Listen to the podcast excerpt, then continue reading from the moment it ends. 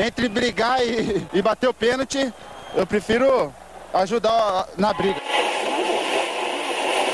Mas a paixão da minha vida é jogar futebol no São Paulo.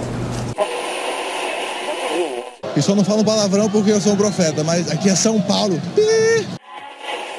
E começa agora mais um SPF Cast, o podcast da torcida tricolor. Estamos ao vivo. Salve, salve, torcida tricolor! Começando mais um SPF Cast, podcast da torcida tricolor. Começando aqui ao vivo, ao vivo no YouTube via Hangout, o programa de número 54. Pra gente falar aí dessa semaninha de São Paulo, né? Vamos, semana muito boa, finalmente. São Paulo agarrou a liderança, esperamos que continue até o final aí. Então é isso aí. Eu sou o Gil Ferracin, vamos levar essa bagaça aí, vamos falar dessa semana do São Paulo. Mas eu não tô sozinho, tô aqui com meus companheiros de, de bancada aí, meus companheiros que toda semana estão com a gente. E lhes apresento agora. Fala, Beto Silva. Salve, salve, torcida tricolor! Beto Silva que vos fala. É, cara. Semana na, na liderança, eu só tenho uma coisa a dizer. Eu já venho avisando, segue o vice-líder. Din, din, din, vai ficar só no cheirinho. Din, din, din, vai ficar só no cheirinho. Isso aí. Aqui também com a gente para falar de São Paulo, Milton Júnior, do Jogo Pegado, perfil do Twitter, Jogo Pegado. Fala aí, Milton. Boa noite, Gil. Boa noite, Beto. Boa noite, torcida São Paulo. Depois desse funk aí, como que eu faço uma abertura, né? Só dizer que a gente está muito contente aí com a liderança do São Paulo e vamos tratar dela nesse programa. Dar um abraço para quem está chegando aí no YouTube e também para quem futuramente ouvir o podcast, porque agora a gente é multifácil. Primeiro no YouTube, depois no SoundCloud, no no site do SPFcast. É isso aí. Vamos falar de São Paulo. Interrompemos a programação para um comunicado importante. Você que é ouvinte do SPFcast e gosta do programa, tem inúmeras maneiras de ajudar. Você pode apresentá-lo a um amigo que nunca ouviu, pode compartilhar nossos programas nas redes sociais e também dar 5 estrelas lá no iTunes. Isso ajuda muito. Mas além disso, agora o SPFcast também tem um sistema de financiamento coletivo no Padrim, onde você, ouvinte, pode ajudar no projeto e assim se tornar o padrinho do nosso programa. Funciona da seguinte maneira: quanto mais você contribui, maior participação você terá no projeto e quanto mais o SPFcast acumula, mais conteúdo extra será gerado. Entre em www.padrim.com spfcast e dê uma olhada nas opções. Você pode contribuir com valores a partir de um real, isso mesmo, um real. E assim já estará ajudando o nosso projeto a se manter no ar, a melhorarmos cada vez mais a qualidade do programa e também a realizarmos mais promoções, sorteios e tudo mais. Acessem www.padrim.com.br Conheça nossos planos, seja nosso padrinho e continue ouvindo nosso programa em ritmo de festa. Mas ritmo. Ai, ritmo de festa.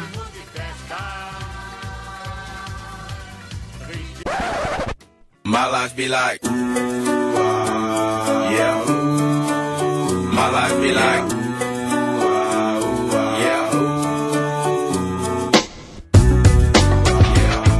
Salve torcida tricolor, você curte vídeos de zoeira, narrações e paródias relacionadas ao São Paulo? Não perca tempo e corra até o nosso canal no YouTube. Acesse youtube.com barra zoeira tricolor SPF6 e se inscreva no canal. É isso aí. Isso aí, a galera entrando, entrando aí para participar com a gente. Emerson Elias, mandando um salve aí. Salve, Emerson. Android Games. Aí sim, boa noite, segue o líder. É, é nóis. Isso aí, todo São Paulino agora feliz, né? Todo mundo felizão, São Paulo na liderança do campeonato. E vamos falar aí, vamos. Acho que o assunto principal hoje vai ser esse jogo contra o Vasco da Gama no Morumbi. 53, quase 54 mil pessoas viram a vitória do São Paulo por, por 2 a 1 que botou nosso tricolor na liderança. E só que antes de falar do jogo, eu queria falar só uma coisinha, queria mais um, um desabafo, né? O que acontece? O São Paulo ele não ganha nada há seis anos. Né? O São Paulo ele flertou com a zona de rebaixamento em uns três campeonatos, né? Não, 2013, 2015 e 2017, eu acho, se eu não me engano. Alguém me corrige aí nos comentários se eu tiver se eu tiver enganado. E o último título brasileiro do São Paulo já faz 10. Aí agora, finalmente, a gente tem nosso momento. São Paulo foi lá, conseguiu a liderança do campeonato. Só que aí tem os fiscais de torcida que estão dando ar da graça, falando, pô, agora a gente tá na liderança. Não pode falar segue o líder. Pô, ah, estão cantando o campeão voltou e não sei o quê. Porra, mano, a gente tá na liderança, cara. É hora de, de comemorar, é hora de extravasar. Eu também, eu não falo o campeão voltou, mas também não vou criticar quem fala, cara. Então vamos, nesse momento, vamos todo mundo se unir, parar de. Ixi, balançou tudo aqui. vamos parar de criticar, deixa todo mundo, cada um torce do jeito que quiser. Quer chamar de soberano, chama. Quer chamar de clube da fé, chama. Quer falar segue o líder, chama. Quer ficar na miúda, porque é um momento delicado, tá um ponto só do vice-líder. Fica também. Mas é isso aí, só um pequeno desabafo. O que, que vocês acham aí, cara? Essa, dos fiscais da internet, os fiscais de torcida que ensinam a gente a torcer todo dia. Ah, para. Esses caras aí é, é brincadeira. Quem não pode ter esse pensamento de já ganhou são os jogadores. Eles têm que ter o pé no chão e tem que colocar o comprometimento e todo jogo entrar com raça na ponta da chuteira. Nós, torcedores, temos que extravasar, cara. O que a gente sofreu no passado, pô, ainda mais a gente que grava, né? Tem que, ó, só jogo, um jogo pior que o outro, a gente tentando gravando, e clima após derrota ou após empate. É horrível para gravar. Mano, nós temos que extravasar mesmo. Somos líder, não quero saber, vai ficar só no cheirinho. E vamos que vamos. Se, e se bobear, vamos atropelar todo mundo. Vamos, e se der ser campeão, vamos zoar mesmo. É nosso momento, cara. O momento é agora. A gente tem que curtir. A gente sofreu demais aí os últimos anos. É, eu também acho que o torcedor tem que comemorar demais, da forma que quiser, porque na verdade não é a forma que você vai comemorar que vai definir se o time vai manter a liderança ou se ele vai é, vacilar por assim soberba é, dificilmente passa de, de fora para dentro. Soberba geralmente passa do grupo do grupo para fora. Então se, às vezes o grupo fica soberba a torcida fica soberba. O contrário não. Se o grupo está focado e mesmo que a torcida esteja no oba-oba o grupo vai manter a linha e, e não é assim a forma como a gente vai comemorar que vai definir se, se o foco será ou não perdido. E honestamente, eu acho que tem que comemorar pra caralho. Porque a gente sofreu muito nesses anos. É, a gente veio de uma experiência de uma década de administrações muito ruins, com gente muito ruim cuidando do futebol do São Paulo. E o ano passado, em 2016 também, mas no ano passado um pouco mais, a gente correu muito risco de cair. E não caímos porque a torcida esteve lá, abraçou o time, é, lotou o Morumbi sempre que pôde. E graças à torcida, aquele grupo do ano passado que também se fechou e teve bastante hombridade, e que a gente não caiu.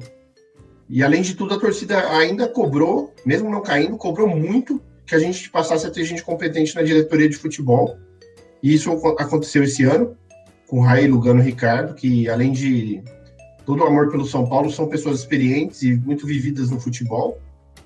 Então, estão colocando, estão conseguindo fazer o que outras pessoas que talvez também amassem muito o time não, não conseguiram. Estão conseguindo fazer porque tem muita capacidade e muita experiência. E eles acabaram escolhendo essa comissão técnica atual, muito competente, E a comissão atual, junto com eles, foi indicando ótimos jogadores que estão fazendo a diferença.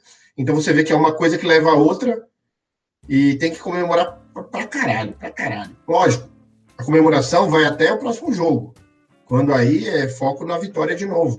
Mas tem que comemorar sim, senão fica muito chato. Não tem regra. A única regra é ser leal ao São Paulo e evitar falar bobagem que prejudique o São Paulo. Se fez isso, vale tudo. É isso aí. Recado dado aí. Gostaria da opinião de vocês que estão ouvindo a gente. Se vocês têm essa superstição, né? Ah, porque isso não passa de uma su- superstição. Ah, se falar o campeão voltou, vai dar azar. Porra.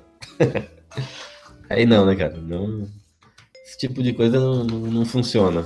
Sei que existe toda a mística do futebol, tudo aí que envolve o futebol, mas né, não dá pra gente se voltar um contra o outro, a gente que torce pro mesmo time. Já tem todo mundo contra a gente, já tá, tem todos os outros times contra a gente, tem a mídia contra a gente, vira e mexe tem juiz contra a gente. Se a gente ficar contra a gente também, cara, então deixa pra lá, cada um torce do jeito que quiser, cada um extravasa do jeito que quiser. Mas depois desse desabafo aí, vamos falar um pouquinho do, do, do nosso assunto principal de hoje aí, que é o jogo, né? São Paulo, como eu falei no início, colocou 53.437 mil pessoas no Morumbi, uma renda aí de 1 milhão 753, uma puta de uma renda. Uh, jogo para fazer o jogo contra o Vasco, um jogo que o São Paulo fez um gol precoce e esse gol ele acredito, não sei se a palavra exata é prejudicou, mas fez o time ficar um pouco como, como que eu posso dizer? O gol relâmpago que o São Paulo fez, fez o time se fechar, fez o time não, não atacar, fez o time se acomodar. né? A palavra que eu tava procurando, é se acomodar. E aí, no primeiro tempo, foi um primeiro tempo meio feio, no segundo, o Vasco voltou outro time, nem parecia o Vasco que a gente conhece, que toma goleada de todo mundo, que apanhou, tomou goleada do Corinthians esses dias. Eles fizeram um gol, empataram o jogo aos nove minutos e continuaram atacando, cara. Eles tiveram chance de, de ainda virar o jogo. né? Algumas jogadas ali. Mas aí brilhou a estrela do nosso técnico, Aguirre, né? Ele fez uma substituição meio kamikaze ali. Ele tirou Diego Souza e Nenê, que são os dois pilares do, do time, para colocar duas incógnitas. Né? O Trellis, que às vezes tropeça na própria canela, e o Carneiro, que a gente não viu ainda, né? O que ele pode fazer. E foi nesse, nessa substituição aí que saiu o segundo gol do São Paulo, o gol da vitória. Trellis botou a gente, Balotrellis, colocou a gente na liderança do campeonato. Então, só um resuminho do jogo aí, mas fala aí, Milton, o que, que você achou desse jogo, cara?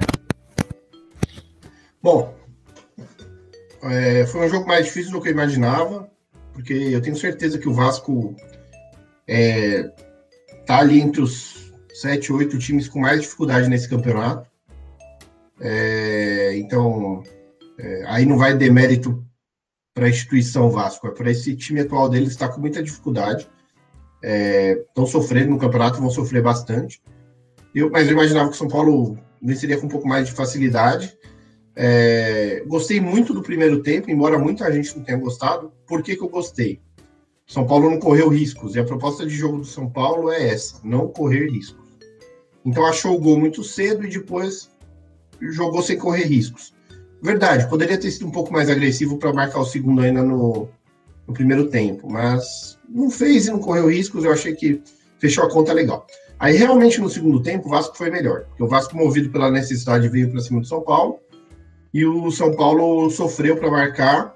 é, teve bastante dificuldade de exercer o contra-ataque com eficiência e até que sofreu gol num lance que, na minha opinião, houve falta no Arboleda. Na hora que ele vai subir, ele é deslocado e o jogador consegue, deslocando ele, dominar e lançar para o Pikachu fazer o gol. E aí foi aquela situação que o jogo já não estava encaixado, precisando ainda fazer o gol, algo que precisava ser feito.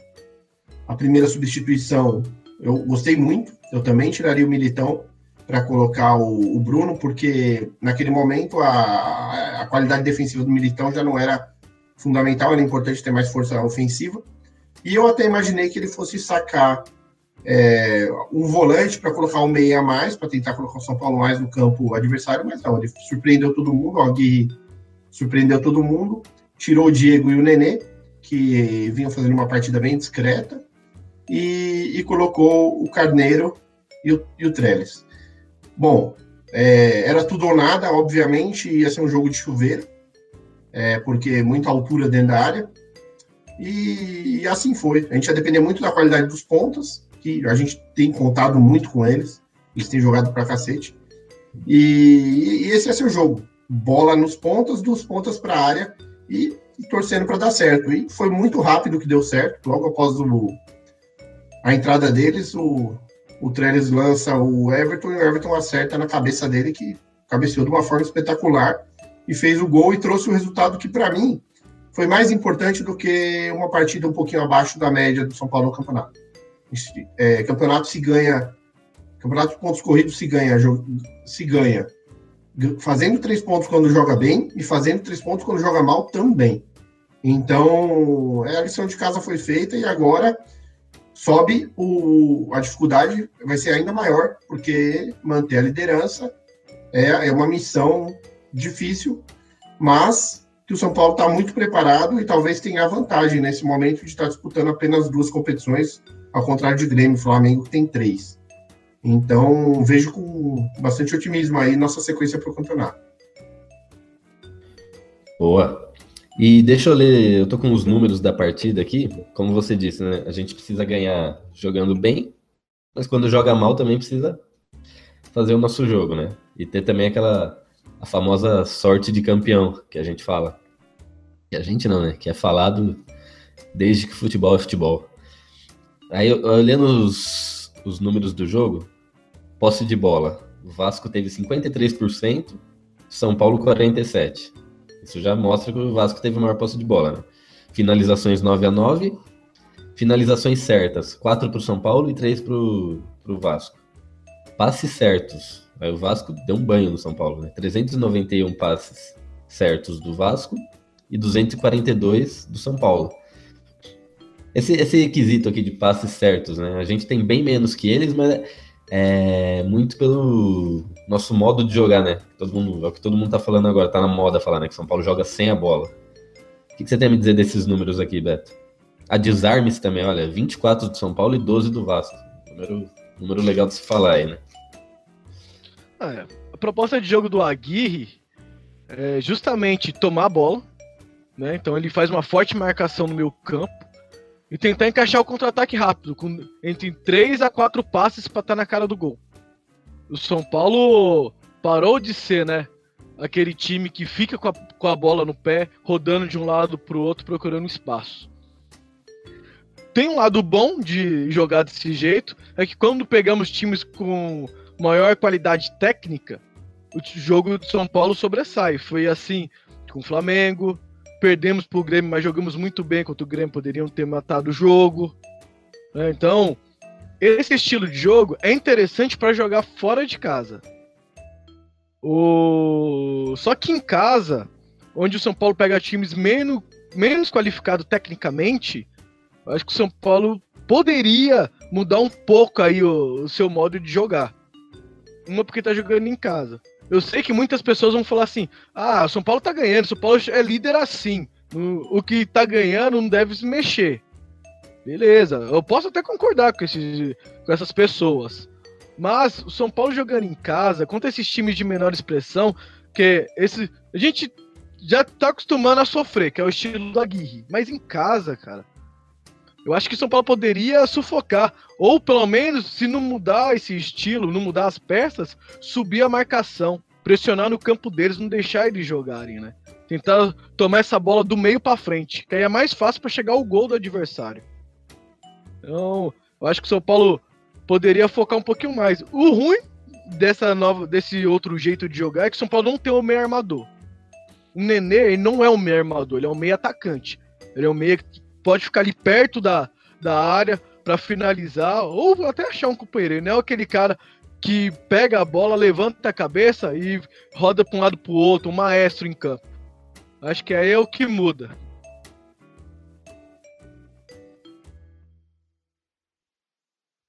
Ô Gil, você tá mutado, tá? Só pra você saber. E aproveitando, mandar um, um salve aí pro Paulo Ricardo aí, parceiro aí do, do Milton. Gente boa pra caramba. É Você até mandou aí no- nos comentários aí, Gil, perguntando pra vocês, transmissão de jogos aí, ó. Que a galera já tá cobrando novas coisas aí pra SPF Cash, hein? Ô, Paulo, um salve pra você. E sobre transmissão de jogos, cara, sem chance. Eles cortam o nosso canal, isso aí é proibido. Aí, se a gente tentar transmitir isso daí, os caras cortam o canal, a gente não tem mais live. então não, não dá não. Transmissão, infelizmente, não tem como. Ou assistir na, na Globo, ou, ou tem que pagar o. Como é que chama lá? O PFC, né? É. Aqui não, não tem, não. Ó, Thiago Tyron entrando aí no, no canal. Canal Bola Contigo também. Mandando um salve aí, salve pra galera. S- SPFC em primeiro lugar. Passa lá no canal. Depois, depois a gente passa. E é isso aí. Então. Milton. E o que, que você viu de. O que, que você viu, não? Ontem foi oficialmente a última partida do Militão. Né? O que, que você tem a falar so- sobre o Militão, sobre essa passagem um tanto quanto relâmpago dele pelo São Paulo, né? Ele já estava na base, aí subiu, ficou no profissional e ficou esse um aninho, mas agora já tá saindo. É, foi opção dele, né? Por, por não renovar. E ontem ele fez o último jogo pelo São Paulo e agora vai lá jogar em Portugal, futebol português, né? Em Porto. Você tem a falar do nosso militão aí. É, cara, dizer que eu lamento um pouco a saída tão cedo de um jogador com a qualidade dele do São Paulo. Eu lamento mesmo. Não consegui fazer uma temporada inteira. É, no momento que desponta, eu acho um pouco frustrante. Eu entendo o momento do futebol, né? Que porra, o dinheiro é muito alto. Mas como torcedor assim, eu gostaria de ver pelo menos o, o jovem quando se firma no, no- no titular, gostaria de vê-lo uma temporada inteira, né? Ele tá no São Paulo desde os 10, 11 anos, se não me engano. Então, fez toda a base no São Paulo. É, ganhou muito no São Paulo. Foi muito vencedor é, jogando na base. É, se mostrou um jogador que, quando subiu, foi muito bem formado. É, vamos fazer um comercial de aspirina. aí aspirina patrocina nós. O Gil tá gripado. É, ele se mostrou um jogador muito bem formado, assim, teve uma formação espetacular. Então, além de todo o talento dele, que é um defensor espetacular, é, é, o, o trabalho foi muito bem feito ali na base, né? Então, é, ofensivamente, eu nunca achei um grande jogador, mas, mas pô, o cara, é, o cara é um zagueiro de formação, que na base também jogou muito como volante, e no São Paulo foi parar na lateral direita. Não é fácil jogar na, no nível que ele jogou. Então, fica aí boa sorte para ele. O São Paulo, pelo menos, não saiu de mãos abanando, né? Porque se ele termina o ano aí por um erro diretivo anterior, é, ele ia sair. O São Paulo não ia ter nada de retorno financeiro de tanto investimento que se faz para formar um garoto. Então, ele, através desse negócio que foi feito, o São Paulo recebe um bom valor diante das circunstâncias, da, do pouco tempo que restava para o final do contrato. E eu tenho certeza que ele vai se firmar muito bem na Europa. Ele parece ser um cara de cabeça boa. E, e o Porto é um time que também sabe preparar os valores. Né? Você vê que o Porto recuperou o Casemiro. O Casemiro ele saiu do São Paulo. A gente sabe que no São Paulo ele não se dedicou de verdade para a carreira dele. Então o talento dele ficou um pouco escondido pela, pela conduta dele como atleta, que não era muito legal quando ele estava por aqui.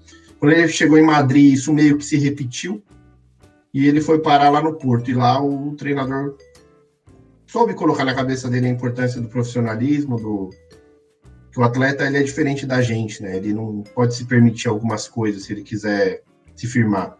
E para ele deu muito certo. E o Porto é muito bom em fazer isso com os valores, tanto que é, se o São Paulo é o melhor vendedor das Américas, o Porto é o melhor vendedor da Europa.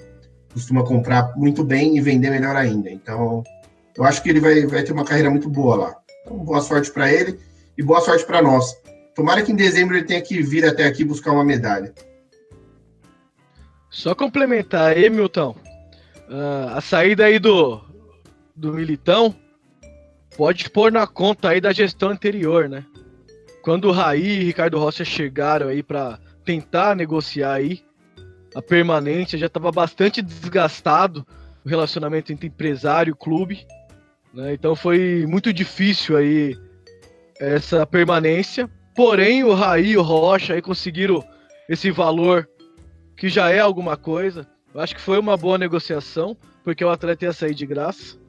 Né? E agiu muito bem trazendo o Bruno Pérez. Temos que ressaltar que São Paulo sabia que ia perder um grande jogador que tomou conta da posição, né? E não tinha nenhum reserva pro lugar. Então, correu atrás, buscou um jogador de nome que está na Europa há bastante tempo, condicionou esse jogador, ele ficou um mês aí se recondicionando, né? E agora ele está pronto para assumir a titularidade. É, então, boa sorte, Militão, que consiga fazer uma grande carreira, se possível no futuro pode voltar, porque sempre honrou a camisa do São Paulo, nunca tirou um pé em nenhuma dividida. Isso é uma coisa que a gente também tem que ressaltar. E boa sorte, Bruno Pérez. Tamo junto, vamos para cima e joga o seu futebol, moleque. Pegando um gancho nesse, nessa discussão, um outro, um outro aspecto que eu achei interessante é que o Aguirre deu entrevista coletiva ontem e ele se mostrou muito satisfeito com a forma como foi conduzida essa saída, justamente pela chegada do, do substituto e pelo tempo que ele teve. Ele, melhor do que ninguém, como um profissional do, do futebol, sabe dizer se um mês para preparar quem está chegando é bom ou é ruim. Ele falou que é ótimo. Então, como a confiança nele está nas alturas, então se ele falou que está bom, que foi bem feita essa transição entre a venda e, e a estreia do, do substituto, eu acho que é excelente. O São Paulo no passado não tinha esse nível de alinhamento entre diretor e técnico. Rogério Ceni que o diga, né, que sofreu pra caramba justamente porque não era consultado sobre chegadas e partidas, e agora a diretoria atual sabe a importância de tratar com a comissão técnica uma negociação. Dizer, olha, a gente pode perder aqui, o que a gente pode fazer para remediar, para não te deixar na mão com opções técnicas, né? Então, fiquei contente com isso. Pô, é uma baita evolução é, dos métodos que a gente está vendo lá no Morumbi. É isso aí. E Jean Machado tá mandando um salve aqui. Tiago Tairon, Júnior Silva Oficial, SPFC Mil Grau. Me divulga aí, parça. Pronto, tá divulgado. SPFC em primeiro lugar, manda um salve. Canal Bola Contigo, segue o líder. Toy Bonnie, adeus militão. Isso, tem um cara de Minecraft aqui. Que é futebol, pô. Não é Minecraft. Quem mais? Apertei o botão errado. Mas é São Paulino, é Minecraft e São Paulino, pô. Isso aí. Não, ele tá, tá divulgando Minecraft aqui. uh, mano, o cara Valbinho perguntou: vocês têm notícia do Brenner? O Brenner. O Brenner jogou, né? Jogou no, no último jogo contra o Column. É, entrou, ficou alguns minutinhos, fez merda e saiu, né? Então o Brenner ele não tá sendo usado por, por opção mesmo. Porque por enquanto não é opção do, do Aguirre.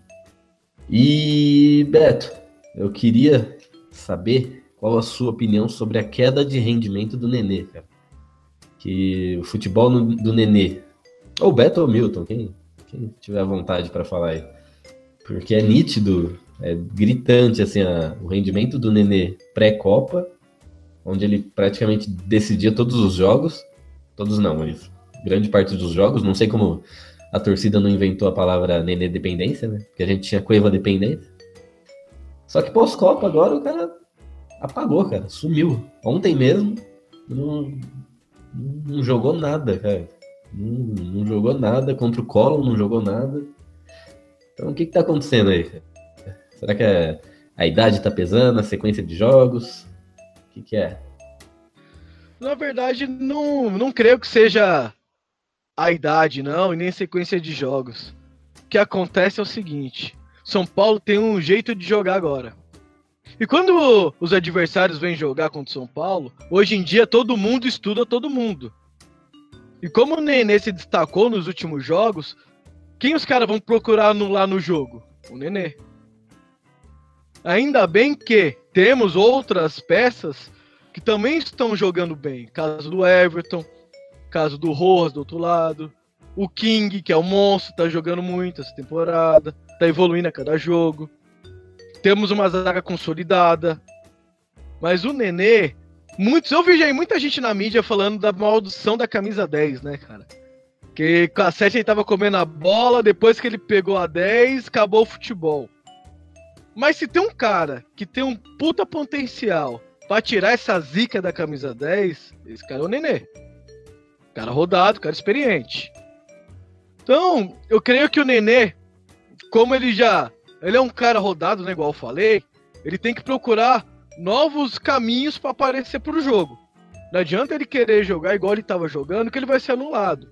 Por exemplo, no jogo contra o Colon. No jogo contra o Colon, ele estava no meio de uma linha com cinco defensores e outra linha com quatro defensores. Porra, tinha nove caras em volta dele. Ele não vai receber a bola, ele não vai conseguir jogar. Ele tem que se movimentar, sair da zona de conforto e se movimentar para descer mais para jogo. Porque ele tem um puta potencial, ele é um puta jogador. E ele, dentro desse elenco do São Paulo, mais que ninguém, é o único cara que consegue jogar não só em uma posição, né? Quando ele começou, era o Cueva centralizado e ele pela ponta. Depois ele centralizado, mas no meio de campo. Agora ele já tá lá encostando no atacante. Então, ele tem essa liberdade para flutuar. O Aguirre deu essa liberdade para ele. Ele tem que explorar mais isso. Hora cair de um lado, hora cair de outro, hora tá de centroavante, hora vir buscar bola com, com os volantes. E aí, toca o barco. É, eu vou mais ou menos na, na linha do que o Beto disse. É, primeiramente, eu não acho que ele tem jogado mal. Já vou discordar da maioria da opinião do pessoal. Porque, veja bem, é, realmente ele está atraindo muita marcação, decidiu muitos jogos. Mas se você olhar o sistema de jogo do São Paulo, São Paulo hoje joga fundamentalmente é, através dos seus pontas. Então, o Rojas de um lado e o Everton do outro. Quem é o cara que normalmente seria encarregado de acionar os pontas? Exatamente o Nenê. Os adversários já perceberam isso e estão marcando ele melhor. Só que ele estar em campo e mesmo sendo melhor marcado, também é fundamental para que os outros joguem melhor. Porque todo mundo que bate uma bola sabe, quando tem um cara no time que chama a marcação, fica mais fácil para os outros jogarem. E ele exerce esse papel. Então, mesmo no dia que ele não brilha, ele, a presença dele lá, a movimentação dele, mesmo sem a bola, ajuda todos os outros a jogarem melhor. Então, assim, o, o Raí, por exemplo, ele não jogava todo jogo, aquele espetáculo que, que, que ele jogou em 91 e 92. Ele passou dois anos antes, tendo bastante oscilação.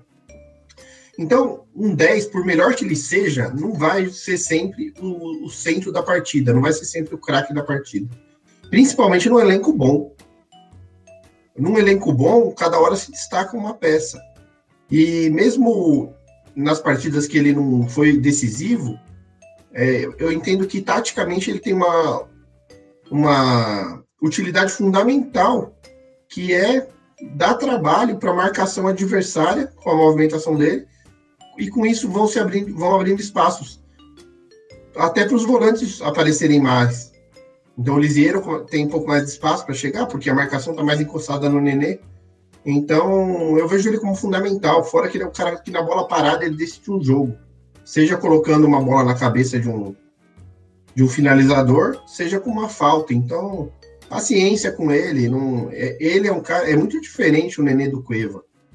O Nenê é um cara que ele se doa 100%. Então, mesmo quando ele não fizer uma partida exuberante, o torcedor tem que ter certeza de que ele é, tá ali de corpo e alma. Pelo menos eu vejo ele dessa forma. E, e quando eventualmente realmente for o caso de ah, realmente não está funcionando, substitui, normal, sem crise, como fez o Aguirre ontem corajosamente. Parabéns para ele também por, por essa coragem de ter tirado os dois jogadores ali, que inclusive são muito líderes nesse elenco. Então, eu acho que natural, é, oscilações vão ocorrer. Quem não pode oscilar é goleiro. O resto é normal que oscile um pouquinho. Ô Milton, mas avisa a expulsidão então, pô. É. O Sidão, eu, cheguei a, eu tô chegando à conclusão que o Sidão é um amuleto do São Paulo. Porque é impressionante. Ele faz o que faz, só que quando ele joga, o time ganha. Ah, cara, a situação do Sidão, assim, pô, a gente já falou tanto, né? Ele tem.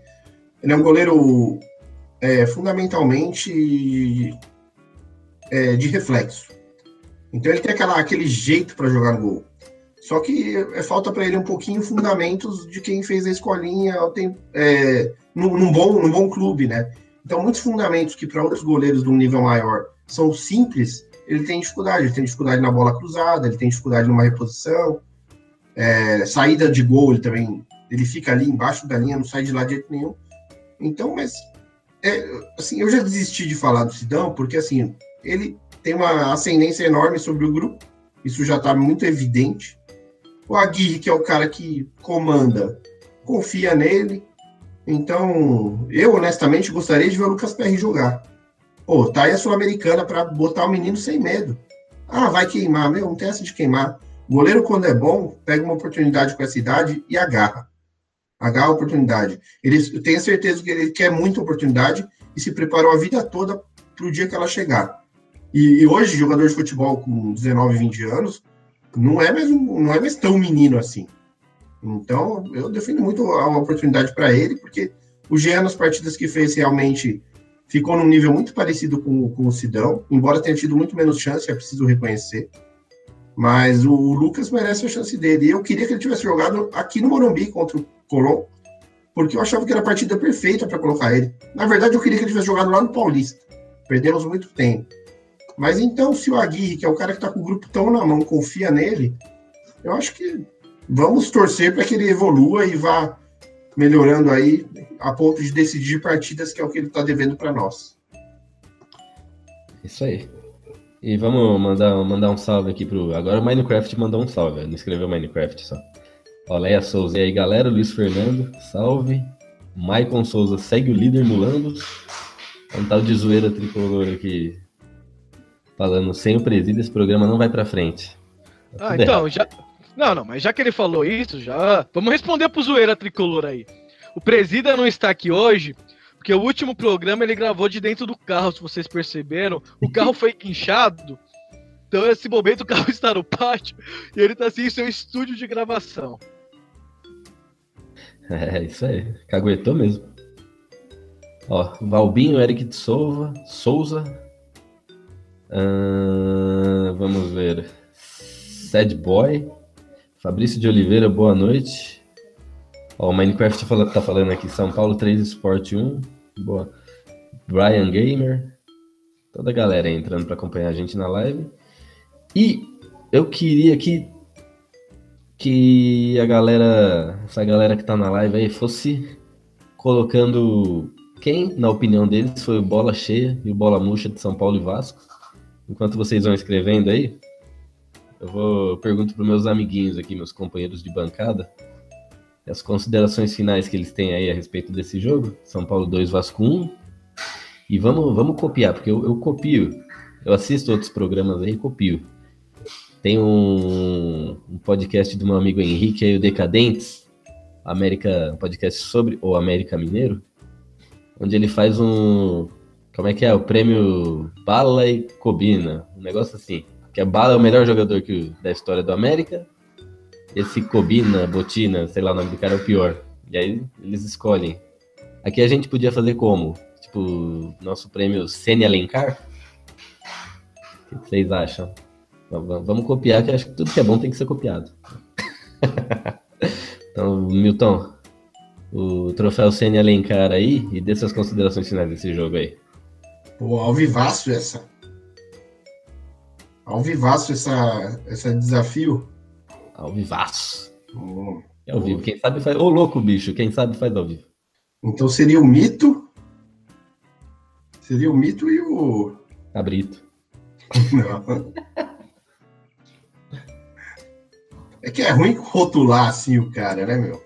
Principalmente quando foi ruim, eu prefiro deixar no passado, cara. É, ninguém merece levar um rótulo para sempre, né, cara?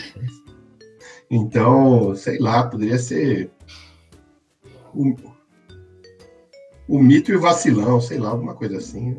Não consigo pensar em nada nesse momento, cara. Então, Mas, ó, quem, então diga os quem, jogadores. Quem, quem, quem, jogou muito ontem, que seria o nosso, nosso bola cheia aí, para mim, é, foi o. Pô, tô na dúvida. Pensei que eu ia vir depois. Porque eu achei que a, as atuações foram assim, meio niveladas, mas para não ficar sem, sem apontar ninguém, eu acredito que o, o Reinaldo foi um pouquinho acima dos outros. Pouquinho, viu? Não, sei se dá para dizer assim, bola cheia. Na verdade, o melhor foi o Aguirre, né? Que não entrou em campo. Foi o cara ousado e, porra, ele decidiu o jogo com a, a, as alterações dele. Mas eu vou ficar com o Reinaldo, que eu acho que ele foi um pouquinho acima dos outros na partida. E o, e o pior em campo, puxa, é difícil também escolher um pior em campo. E também ninguém atuou tão pior do que os outros. Mas eu diria aí que. Pô, passa a bola pro Beto aí que eu vou pensar. Beto, Correu sim. da raia. Correu da raia aí. Não, demorou. Uh, bola cheia. Eu divido aí entre o Aguirre, que foi lá, teve peito para sacar os dois pilares do time e conseguiu o resultado com o Everton, cara. O que o Everton tá jogando? O Everton tá jogando demais, cara.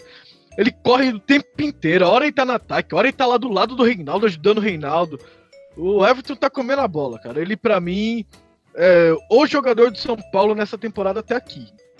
Né? Muitos falam Diego Souza e Nenê, mas para mim, assim, o jogador do São Paulo que merece esse rótulo de melhor da temporada até o momento, para mim é o Everton. Chegou jogando e mostrou a qualidade que tem, né? Então, para mim, o troféu mito vai para dividido entre Aguirre e Everton, né? E o troféu vomito ou Alencar não vai para nenhum jogador porque o São Paulo jogou nivelado, vai para essa mídia maldita aí que só que tenta achar crise no São Paulo onde não tem, né? Ora a mídia pega e fala: "Ah, o São Paulo foi eliminado da Copa do Brasil, foi eliminado não sei o quê, isso é ruim pro clube". Agora que o São Paulo só tem duas competições, ah, mas o São Paulo é favorecido, porque só tem duas competições.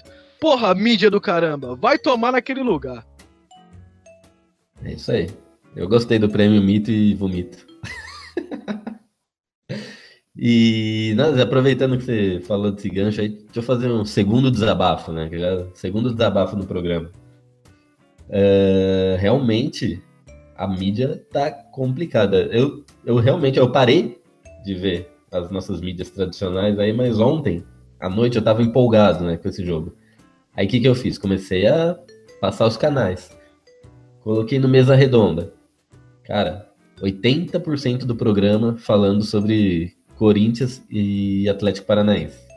Tipo, um joguinho feio, que foi 0 a 0 O São Paulo líder do campeonato.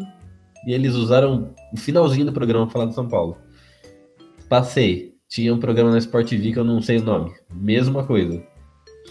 Ou falando do Flamengo ou falando do, do Corinthians.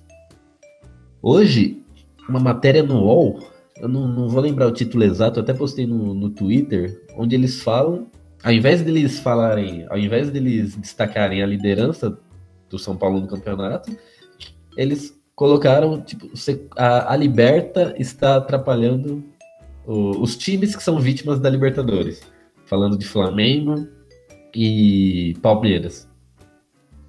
E, cara, isso é um absurdo. É pra você ver como a mídia ela é parcial. Como a mídia ela exalta os dois filhinhos dela e não quer saber do São Paulo. Como que ela fala que a Libertadores está atrapalhando o Flamengo se o Grêmio jogou com time reserva contra o Flamengo, cara? É é um absurdo, cara. E nem teve rodada da Libertadores nessa semana. Vai ter ainda. Então, na boa, eu fui, fui atrás ontem pra, da mídia tradicional para ver. Fui ver os Cavalinhos do Fantástico também, que eu queria ver. Mas me arrependi logo em seguida. E é por isso que só uh, costumo acompanhar só as mídias tricolores, né? Que a gente tenta não ser parcial. E quando é parcial é pro nosso lado, né? Então, nesse caso tá bom. E deixa eu falar meu bola cheia bola murcha aqui, se vocês quiserem falar um pouco disso que eu acabei de falar também, rapidinho. Eu ia falar o Aguirre, aí o Milton falou, eu ia falar depois o Aguirre, o Everton, aí o Beto falou. Então meu bola cheia vai ser a torcida aí, que 54 mil pessoas no Morumbi apoiando. Foi sensacional. apoiando na derrota e na vitória, né? Só quem é São Paulino tá vendo o que a gente tá fazendo pelo time. Bola murcha, o troféu Alencar aí vai pro. Não que ele tenha sido péssimo, mas eu achei a volância ali. Eu não achei a volância muito bem. Achei que o meio de campo jogou. Do Vasco jogou muito ali pelo. Solto. Passando pela nossa volância, é, pelo, pelo fundo. Então o Hudson, dessa vez vai, vai para você. Eu que elogiei você nos últimos jogos, mas. Hoje, não que você foi mal, mas. Né, tem que dar prêmio pra alguém, então vai para você. Então, passo a bola para vocês aí, se quiser falar um pouquinho da mídia. Bom, preciso falar bola murcha também. Eu também achei os volantes um pouco abaixo do, da- das atuações que eles mesmos vêm tendo, porque eu também achei que o Vasco jogou com muita liberdade, então eu repartiria entre o Hudson e porque na função defensiva deixaram a desejar um pouquinho. Mas se fosse para falar alguém que participou do espetáculo, eu falaria o árbitro por um único lance, o lance do gol, onde foi falta na Arboleda e ele não observou. Talvez o Bandeira, talvez o Bandeira talvez pudesse auxiliar ele também, porque estava quase de frente pro lance. E ficaria com, se fosse para ficar com podendo escolher qualquer ator da partida, ficaria mais com o árbitro, que mais uma vez prejudica o São Paulo num lance crucial do jogo. Embora tenha sido um erro de meio de campo, mas um erro que resultou no gol. Então ficaria com eles, mas ficando com o pessoal que jogou, realmente repartido entre os dois volantes, que eu achei que foi um pouquinho abaixo do que eles mesmos produzem, e por isso o Vasco se criou ali. É, e para falar da mídia, né, é complicado, né? Eu, assim, no- nos textos, é, sempre chamei atenção para isso, cara. A linha editorial é muito escancarada. E aí você pode, pode citar nominalmente Globo, UOL, Estadão, Folha, ESPN, Fox, todo mundo no mesmo balaio. A linha editorial deles é: vamos tratar de um adversário da ZL e aí eles querem que as pessoas estejam em frente à televisão ou porque adoram o time da ZL ou porque odeiam. Só que isso não cola mais. As pessoas não vão ficar dando audiência para um programa porque odeiam um time. Tem que ser muito idiota para perder seu tempo para ver, ver, ver os caras, para ficar discordando dos caras enchendo a bola de um time. Só que assim, todos esses veículos que eu citei, embora a linha editorial seja uma porcaria, e eles querem a espanhol- espanholi- espanholização do, do Brasil, querem polarizar entre Flamengo e, e Corinthians e, e querem que os outros ou gostem deles ou detestem, e querem influenciar a criançada a, a irem para esses times, porque se eles só tiverem dois times fortes, eles só têm que botar dinheiro alto em dois times. E aí eles podem pagar dinheiro de pinga para os outros. E é isso que eles desejam com essa linha editorial. Só que mesmo nesses veículos, tem alguns bons pro- profissionais que se destacam, que fazem o trabalho bem feito. E por, por conta deles, eu não, vou, não, não gosto de generalizar. Então a gente tem o, que eu lembro de, de cabeça, aqui o Mauro Betting, que é um cara sensacional, todo mundo sabe que ele é palmeirense, ele é um cara que faz o trabalho dele com maestria, não deixa o trabalho dele contaminar as análises dele sobre o, sobre Corinthians, sobre São Paulo, sobre o, o próprio Palmeiras, que às vezes é até mais crítico por, por gostar do time. É, então, assim, tem profissionais desse nível em, em todos esses canais que a gente citou. O problema é que eles não decidem a linha editorial dos programas. Então, eu pessoalmente também tenho assistido os programas é, feitos pelos São Paulinos. Acompanho a São Paulo Digital, acompanho o Resenha Tricolor. É, antes de participar aqui com vocês como integrante, eu acompanhava vocês. É, e tudo que vem surgindo, a gente também lê muita coisa, tem muita gente escrevendo sobre futebol no Twitter, publica através do Twitter.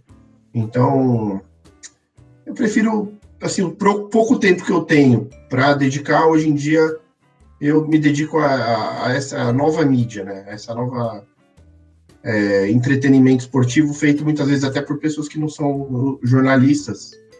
E, e- e gosto, porque assim, o fundamental que é a imagem do jogo, isso a gente tem. Hoje a gente tem, assim, em muitos lugares, a imagem do jogo. E a gente forma a nossa opinião. É muito lamentável, realmente, num, num dia como hoje, que normalmente se trataria da evolução que levou o São Paulo a ser líder do campeonato, jogando muita bola, enfrentando adversários difíceis depois da Copa e fazendo 12 pontos em 15, os caras querem criar é quase um, um programa daqueles de fofoca da tarde sobre futebol. Então, tipo, não. Acho que as pessoas estão deixando de, de acompanhar. Porque ninguém tem tempo mais para esse, esse lenga-lenga. Então, o público desses caras hoje em dia, às vezes, é gente que ainda não, não formou o senso crítico. Mas quando formar também vai embora. Então, deixa eles para lá.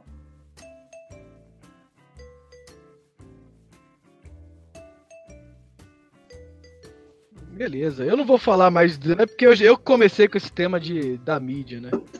Mas eu vou aproveitar e mandar um salve aqui pra galerinha aqui, o Gabriel Lima, Gabriel Lima, dando um salve aqui pra mim, Belém do Pará, aí sim, Aí também tem uma galera que Alex sempre participa com a gente, Vanderlei Ancioli, Bruno Marcos, manda um salve, salve! Batista mandou aqui, falou que só acompanha o canal dos São Paulinos. Que bom, galera. É bom, isso é bom. Tem muita gente aí que não é jornalista, mas faz coisa boa, cara. Aí o, ele mesmo fala assim, ó, o Ziro Samis. Puta que pariu. O melhor canal do Brasil. Caramba, cara. Ganhei meu dia agora, hein? Tamo É, junto. era isso que eu ia falar. Cê- Puta que pariu, o melhor canal do Brasil e depois canal Monstro. Parabéns, irmão. É pra gente que você tá falando, cara? Pô. Aí sim. Canal do São Paulino, da Batista falando. O elogio. O elogio é tão inédito que a gente até fica na dúvida. É para nós esse elogio? É, Se quando, o for, time, muito obrigado. quando o time tá bem, vem um monte de elogio, né? Se o time tivesse Não, perdido, não. o pessoal tava Não é isso não, Gil. A gente Será tem que tido tem uma. VAR pra confirmar isso aí? É o VAR, é o VAR do, do elogio. Não, isso eu vou discordar de você. A gente tem feito o- os saideiras quando o São Paulo perde e a galera tem acompanhado muito bem e a galera sempre muito legal interagindo com a gente. Então não é uma questão de vitória, não. A galera tá interessada em, em, em- algo um pouco diferente do, do, do que vinha sendo feito. Né? E, e talvez a gente esteja nesse caminho, não sei. A gente está tentando descobrir também. É isso aí. Vamos, vamos passar de assunto aqui. Um assunto que aconteceu nessa semana aí, que tá todo mundo perguntando nos comentários aqui também, sobre a chegada, talvez, né, ainda não foi confirmada, de Everton Felipe. Uma possível troca com o Morato. São Paulo vai desembolsar 2 milhões de reais, mais o empréstimo do Morato até abril de 2019. E aí? Fala aí o que, que vocês acham dessa essa possível troca aí do Morato, do Everton Felipe. O que vocês acham? É, é 2 milhões agora e mais 4 milhões depois, por mais que mais 21%, se eu não me engano. É, e o Morato, né? É, o Everton Felipe fez bons jogos lá pelo esporte. Ele é um substituto pro Neném, porque o Neném é o meio atacante, o Everton Felipe também, né? Porém, eu não venho muito acompanhando os jogos do esporte, eu não, eu não vejo, eu acho que ele não tá jogando regularmente. Então, eu acho que ele ia chegar e ia precisar de um tempo aí para condicionamento físico, né? Se eu tiver errado aí, pessoal me corrija aí no, nos comentários.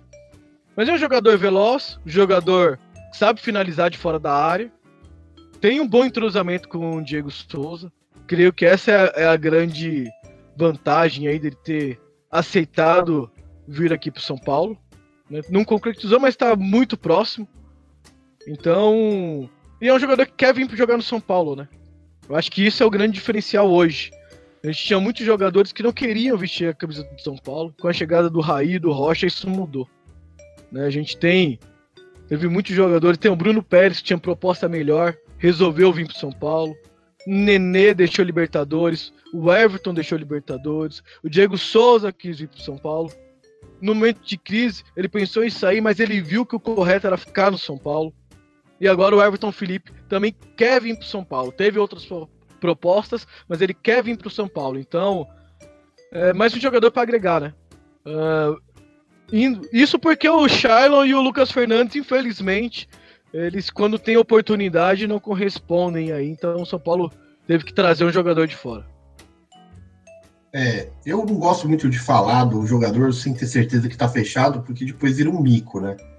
Você fala do cara, amanhã o cara, putz, assinou com sei lá quem. Aí, mas assim, eu entendo o interesse no negócio como algo pensado em relação à montagem de elenco. Veja só, a gente tem hoje o Rojas, E a gente tem o Morato e a gente tem o Toró, que acabou de assinar o contrato. E vai ficar, e a gente sabe que o Toró, hora que entrar, vai ser uma peça que vai ser muito utilizada, porque o menino tem muita qualidade e fisicamente está muito pronto para tomar as, tro as trombadas do profissional. Então, são três caras para uma posição ali na ponta direita. De repente, vale a pena mesmo deixar o Morato procurar um espaço em outro clube e trazer alguém para a posição carente, que é exatamente a substituição ali do, do Neném. E, e, apostando num jogador jovem, né? Um cara que vem mostrando uma qualidade técnica interessante e jovem, e portanto não tão caro. E vem suprir aí uma, uma carência de reservas que, de repente, ali na posição do Morato, a gente não tem carência. Realmente ali está sobrando jogador. Que a gente ainda tem o Elinho na base, que também poderia subir, e muitas vezes ali o Jardine jogou com ele aberto ali. Então, para aquela posição, a gente está cheio de jogador.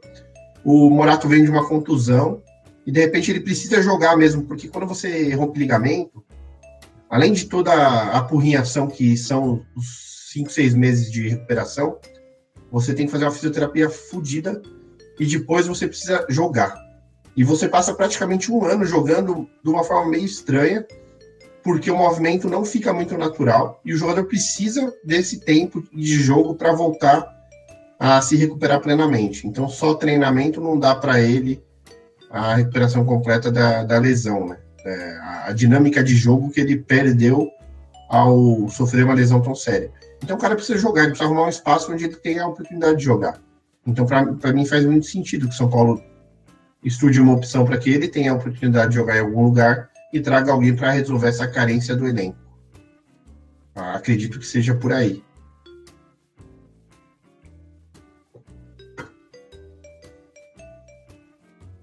Os caras me deixaram sozinho aqui. Ah, Lógico que não, Milton. Estamos Jamais, aqui. pô. Estamos ao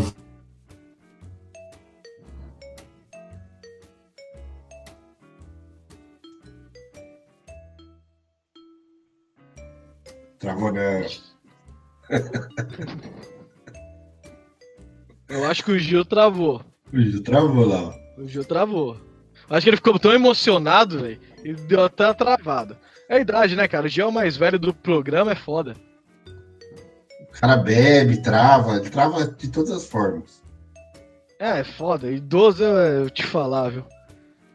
Mas já aproveitando que ele deu uma travada aí, vou mandar mais um salve para uma outra galera que tá aqui com a gente. Compartilhando aqui, mandando um salve. Uh, mandar um salve aqui pro Sidney dos Anjos, Sidney Anjos, lá de Itaquera, tá no mocó do adversário, hein, Sidney? Também tem o Fabrício Oliveira, manda um salve pra mim, Mococa, interior de São Paulo, tô sempre acompanhando o programa de vocês, valeu! Sempre a gente tenta aí fazer alguma coisa legal para vocês aí. É difícil, né? A gente só faz porcaria, mas de vez em quando sai uma coisinha legal. E a galera tá perguntando aí, ô Milton, responde essa aqui, ó. Você acha que o, o São Paulo deve estender aí ou oferecer um contrato de maior, maior tempo aí de duração pro Aguirre? O Fabrício de Oliveira tá perguntando. Ah, legal a pergunta. Obrigado pela pergunta. Eu acredito que sim, pelo menos mais um ano. Por quê? Porque o São Paulo estava precisando é, até a chegada do Aguirre, encontrar um treinador que desse uma cara nova para o São Paulo. O que significa isso? Encontrar um sistema de jogo que possa ser aproveitado não só em uma temporada, mas em duas, três pelo menos, para que ganhe consistência e, e o trabalho comece a trazer os resultados, né? E o Aguirre seria fundamental que ficasse no ano que vem também, independente do que venha acontecer na, na Sul-Americana e no Brasileiro. Eu acredito que o objetivo principal do São Paulo vai ser alcançado, que é a vaga da Libertadores. E só por isso já merecia renovar por um ano. E até porque também a gente está preparando o Jardine para essa sucessão. Mas se ele puder ter mais um ano com, com o Aguirre, vai ser ótimo para ele. Porque com o Aguirre ele está aprendendo coisas diferentes que da filosofia que ele mesmo já tinha muito boa. O Jardine, eu, por exemplo, defendia que ele tivesse sido efetivado que eu não acreditava muito que São Paulo fosse achar no mercado alguém que promovesse essa transformação que o Aguirre conseguiu promover. Então eu acharia fundamental que ele passasse o maior tempo possível com, com o Aguirre, para que quando o Aguirre decidir mudar os rumos, de repente assumir uma seleção uruguaia ou outra, a gente já está com o Jardine prontinho para sucedê-lo e sem necessidade de buscar fora do São Paulo a reposição. E outra, né? Se ele levar a gente para Libertadores, nada mais justo que ele tenha direito de jogá-la e tentar ganhar a Libertadores com o São Paulo. Ah, beleza, Milton. Eu vou na, na mesma linha de raciocínio que você aí. Né? Ele já mostrou muito interesse aí no, no trabalho que ele vem feito. Ele vira e mexe, ele dá uma entrevista e fala aí que tá feliz no São Paulo, que vai cumprir o contrato dele, o contrato dele até dezembro. Porém, eu acho que ele vai querer esperar, né? Como vai chegar lá em dezembro. Acho que o Aguirre ele não tem pressa para negociar uma prorrogação do contrato. Acho que ele vai deixar chegar dezembro para ver o que vai acontecer tanto com a seleção uruguaia quanto com o São Paulo. Para aí sim sentar com o Ricardo e com o Raí e definir aí seu futuro.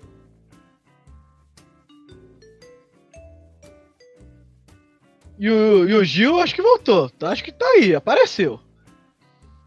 Nossa, velho, os, os caras aqui do, do YouTube, os caras são só farrão, cara. Olha que os caras colocou assim. E se o Muralha, Muralha vir pro gol do São Paulo? Porra, o cara tá de brincadeira comigo, cara. Muralha não dá, né, velho? Falei que tá vendo, fazendo boas defesas na, na China. É lógico, velho. Na China, é a mesma coisa de fazer um rachão e colocar ele no gol. Vou chutar pra ele e vai defender, pô. Aí não conta. A galera tá. Bruno Pérez. Né? É, a galera tá interagindo aqui. O povo tá zoando o Muralha aqui. O cara colocou o Muralha. A galera tá com uma dúvida aqui. Eu já vi alguns comentários aqui. Mais de uma pessoa tá falando sobre isso. Referente Lisieiro e Jusilei. A galera tá perguntando, e aí? Jusilei perdeu a vaga pro Lisieiro ou Jusilei é o titular absoluto? Fala aí, Milton, depois eu complemento. Então, outra, outra bola na fogueira, né?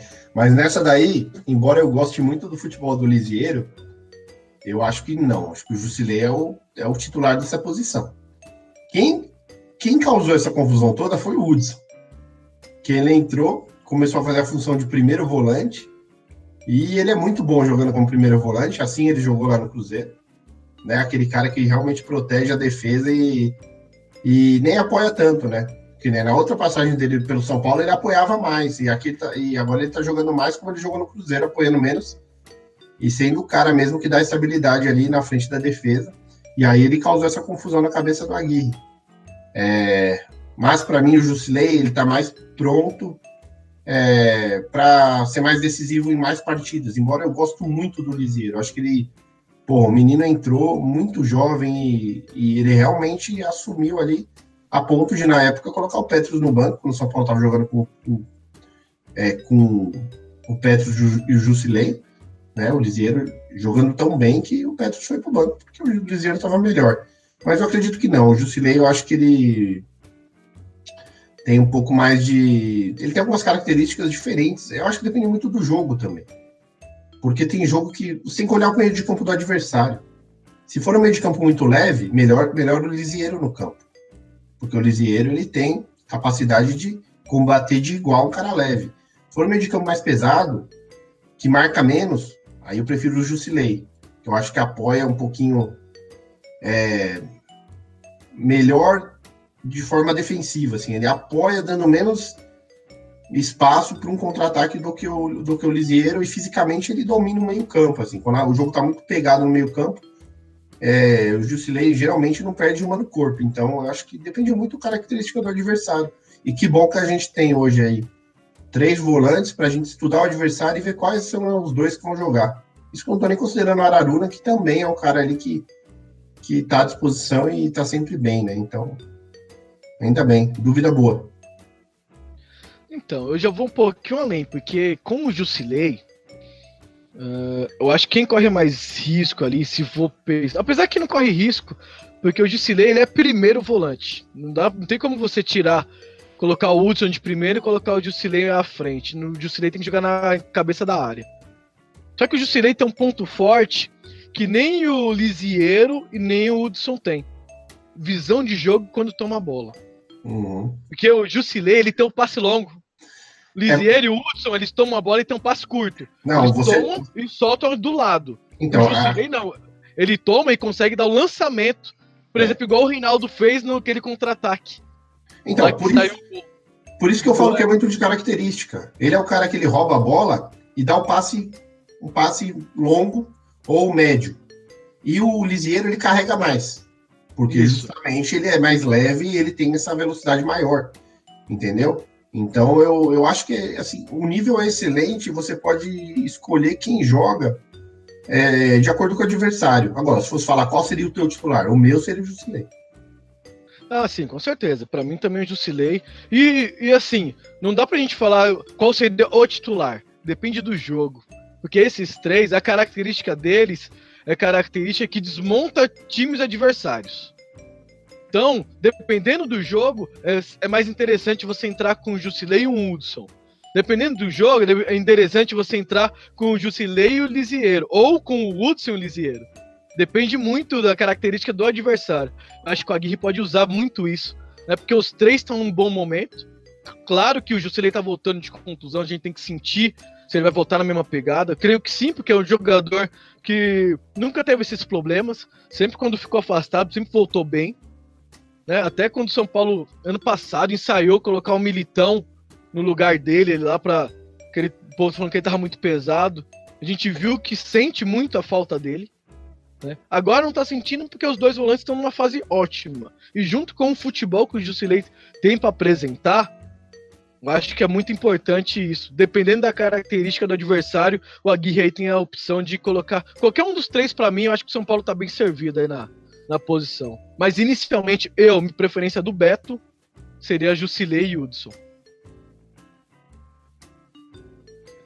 Milton, São Paulo. Eu acho que a gente já finalizou isso daí, né, Milton?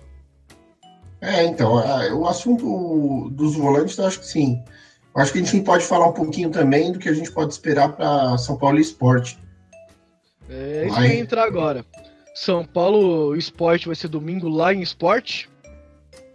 E é um jogo complicado, né? Porque o povo fala, pô, o São Paulo pegou uma sequência aí de, dos times que eram favoritos ao título, mas esses títulos que estão na parte de baixo da tabela, estão brigando, é jogos complicados, cara, porque é jogo de raça, é jogo de entrega. Jogo de entrega, às vezes sobra uma bola, é a que decide o jogo, assim, né, cara? Aquele, aquele gol mascado. Às vezes fica um jogo feio e um gol mascado. Então, acho que o São Paulo tem tudo pra sair com a vitória, né? Uma porque vai jogar fora de casa e é o melhor visitante, né? Tem esse detalhe também. Somos o melhor visitante. E creio que os jogadores com essa semana para preparação aí, eles vão ganhar um folga hoje e amanhã. Os jogadores estão de folga, reapresentam só na quarta para ter a preparação para o jogo do- de domingo. Eu acho que essa folga vai ser muito bom para os jogadores, que depois o São Paulo não para, né? Joga domingo e quarta direto. Então acho que é uma, é uma boa perspectiva aí, São Paulo em cima do esporte. Acredito que já vou até dar o bolão. Para mim vai ser 3 a 1 pro São Paulo. São Paulo aí vem de dois resultados aí com poucos gols, um sem gol e outro com poucos gols, sofrendo bastante, mas eu acho que com, esse, com essa pausa, esse, esse momento aí de jogadores conversarem, junto com a comissão técnica, pode colocar aí o São Paulo bom futebol de volta. Eu acho que vai ser um, um jogo bem disputado. É, não acredito que uma das equipes se sobressaia muito sobre a outra, não.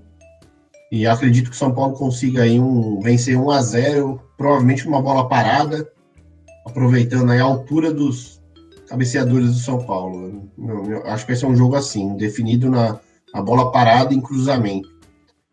E espero que o São Paulo aproveite essa rodada que vem para manter essa liderança, fazer os três pontos, até porque o Flamengo tem uma parada dura contra o Cruzeiro e muito provavelmente talvez não faça três pontos, talvez faça um, talvez perca, não sei. Mas seria excelente a gente aproveitar e e, fazer esse, esses três, o que deixaria o São Paulo numa condição muito boa, porque depois pega a Chapecoense em casa, e se não me engano, depois é o Ceará. Mas. Aí, então você veja que a importância que a rodada tem. Né? Como toda rodada vale os mesmos três pontos, se você vai ter uma sequência pesada pela frente, tem que pontuar quanto antes. Mas mesmo assim, caso ocorra um empate, eu não vejo como resultado trágico, não. Acho que muita gente vai na Ilha do Retiro e, e não leva três pontos. Meu palpite é 1x0 para São Paulo, mas se empatar não, não, não, vai ser muita surpresa, não. Beleza. Uh, a Juliana, Juliana Coelho mano, fala, comentou aqui. Oh, ninguém tá falando do Inter, o Inter tá chegando. Eu não vi o resultado do jogo de hoje, eu não sei quanto que acabou o jogo do Inter. Mas o São Paulo, ele, ele tá líder, então ele depende apenas dele, né? Não adianta a gente ficar olhando os adversários atrás. Se São Paulo fazer o dever dele, não precisa se preocupar com o Inter, Flamengo ou qualquer outro, porque já tá no topo. Então acho que o São Paulo tem que focar no trabalho dele e esquecer os demais. Uma vez fazendo o trabalho dele, resolveu o problema. Respondido, Juliana? Milton, considerações finais. É, queria responder a pergunta dela é, dizer assim: eu acho que todo mundo que está ali no nível de briga pela Libertadores, e hoje eu acho que Inter, Cruzeiro, Grêmio, São Paulo, Flamengo, e talvez o Palmeiras, porque eu acho que o Palmeiras tem muitas opções de no elenco, um elenco grande, então talvez não sofra tanto com essa sequência de competições aí. Também acho que está na briga pela Libertadores. Eu acho que todos podem vir a representar um perigo para quem estiver liderando a competição, porque o campeonato ainda está muito encurtado. Não existe uma diferença grande. Em uma rodada muda o líder. Né? Se um empate, o outro ganha, troca, né? Então, é... mas acredito que o Inter vem fazendo um bom campeonato, sim. E, e é um dos adversários que o São Paulo vai ter a, o desafio de, de, de prevalecer sobre ele no confronto direto, assim que é, não vejo ainda uma grande diferença entre primeiro, segundo terceiro para apontar assim é, que alguém é carta fora do baralho. Então acho que é, é para ficar ligado sim. E, e, como destaque, eu queria deixar assim, acabou passando assim esse detalhe que eu gostaria de ter falado sobre o jogo de ontem, que o São Paulo, que demonstrou o jogo de ontem foi que o São Paulo tem um elenco muito bem pensado. Então, o treinador tem muitas opções. Ele tem opções de variações táticas, ele tem opções de é, como ele quer fazer um, colocar a bola no gol, com que tipo de jogada. E ontem provou muito isso, né? Que ele colocou ali o, os caras, dois caras praticamente que brigam pela mesma posição para entrarem juntos e, e, deu certo. Por quê? Porque ele tem elenco. E elenco é fundamental para ganhar uma competição de, de tiro longo, como é o Campeonato Brasileiro e aí vai novamente um mérito gigantesco aí para o Lugano, para o Ricardo e para o Raí, por estar tá colocando a gente nesse patamar de competitividade que, que a gente estava com muita saudade de ver. Então, aqui não tem nada de segue o líder. Mantenha a distância que a gente vai ficar feliz. É isso aí.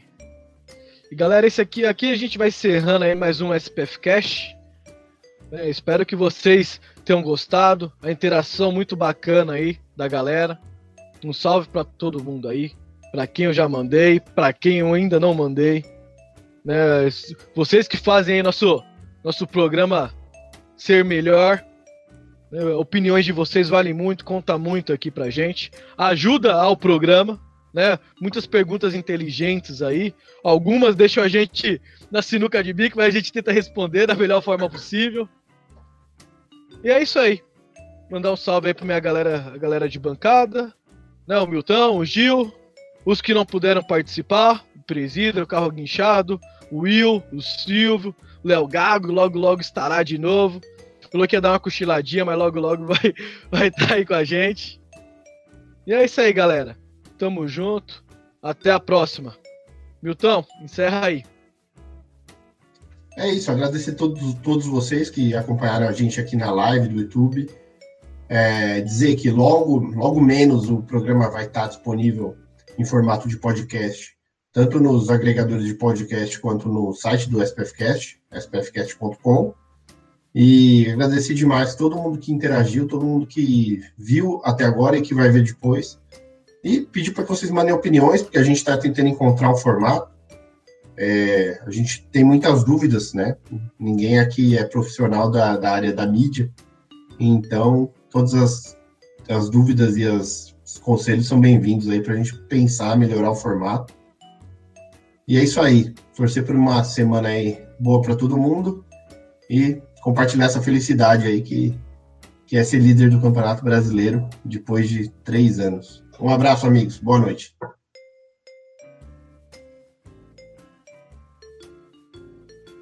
E para encerrar de vez, para quem não ouviu no começo do programa, eu já, eu só, como é que é? Eu até esqueci a musiquinha, porra, sacanagem. Fiquei empolgado demais. Mas vamos pro só a parte que interessa. Din, din, din, vai ficar só no cheirinho. Din, din, din, vai ficar só no cheirinho. Valeu, galera. Tamo junto.